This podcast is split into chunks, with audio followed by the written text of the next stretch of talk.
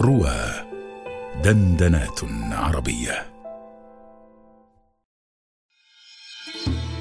اللهم إني صائم، للبروفيسور محمد جمال صقر مع معتز صقر على رواه.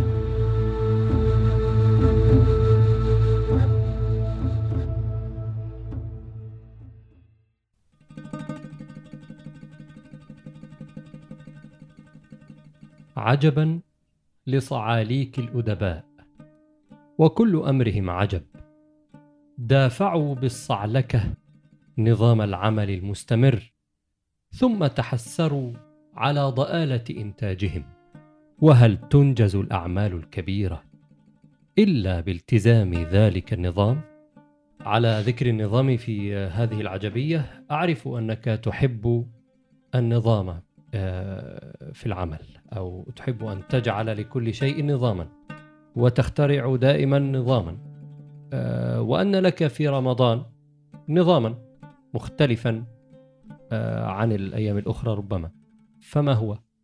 هذا سؤال في وقته، فقد شهر عن بعض كبار الأدباء أنه تنقلب حياته في رمضان رأس العقب، ولا يستطيع أن ينجز فيه ما ينجز في غيره.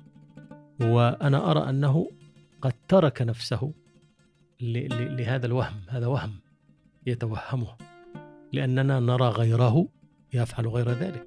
أنا رأيت من الناس من ينجز في رمضان، ونحن لنا ذكريات في مصر مثلا، نحن انتصرنا ونحن صائمون، وقد كان الجنود يأبون أن يفطروا، حتى إن رئيس البلاد أفطر أمامهم فلم يفطروا، فكأنهم أرادوا أن ينبهوا على هذا الصيام في رمضان سر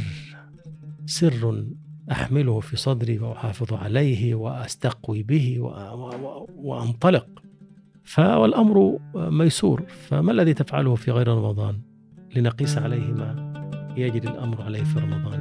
إذا كنت على الطريقة، قمت إلى صلاة الفجر فصليت، ثم أفطرت، ثم ذهبت تعمل إلى الظهر فصليت وتغديت وارتحت، ثم قمت للعصر فصليت وعملت إلى المغرب، ثم صليت فتعشيت، ثم صليت العشاء ونمت. طيب، وفي رمضان كذلك تتسحر قبل الفجر وتصلي وتعمل إلى الظهر، ترتاح بعد الظهر، تقوم لصلاة العصر، تعمل إلى المغرب، تصلي وتفطر، تصلي العشاء وتنام.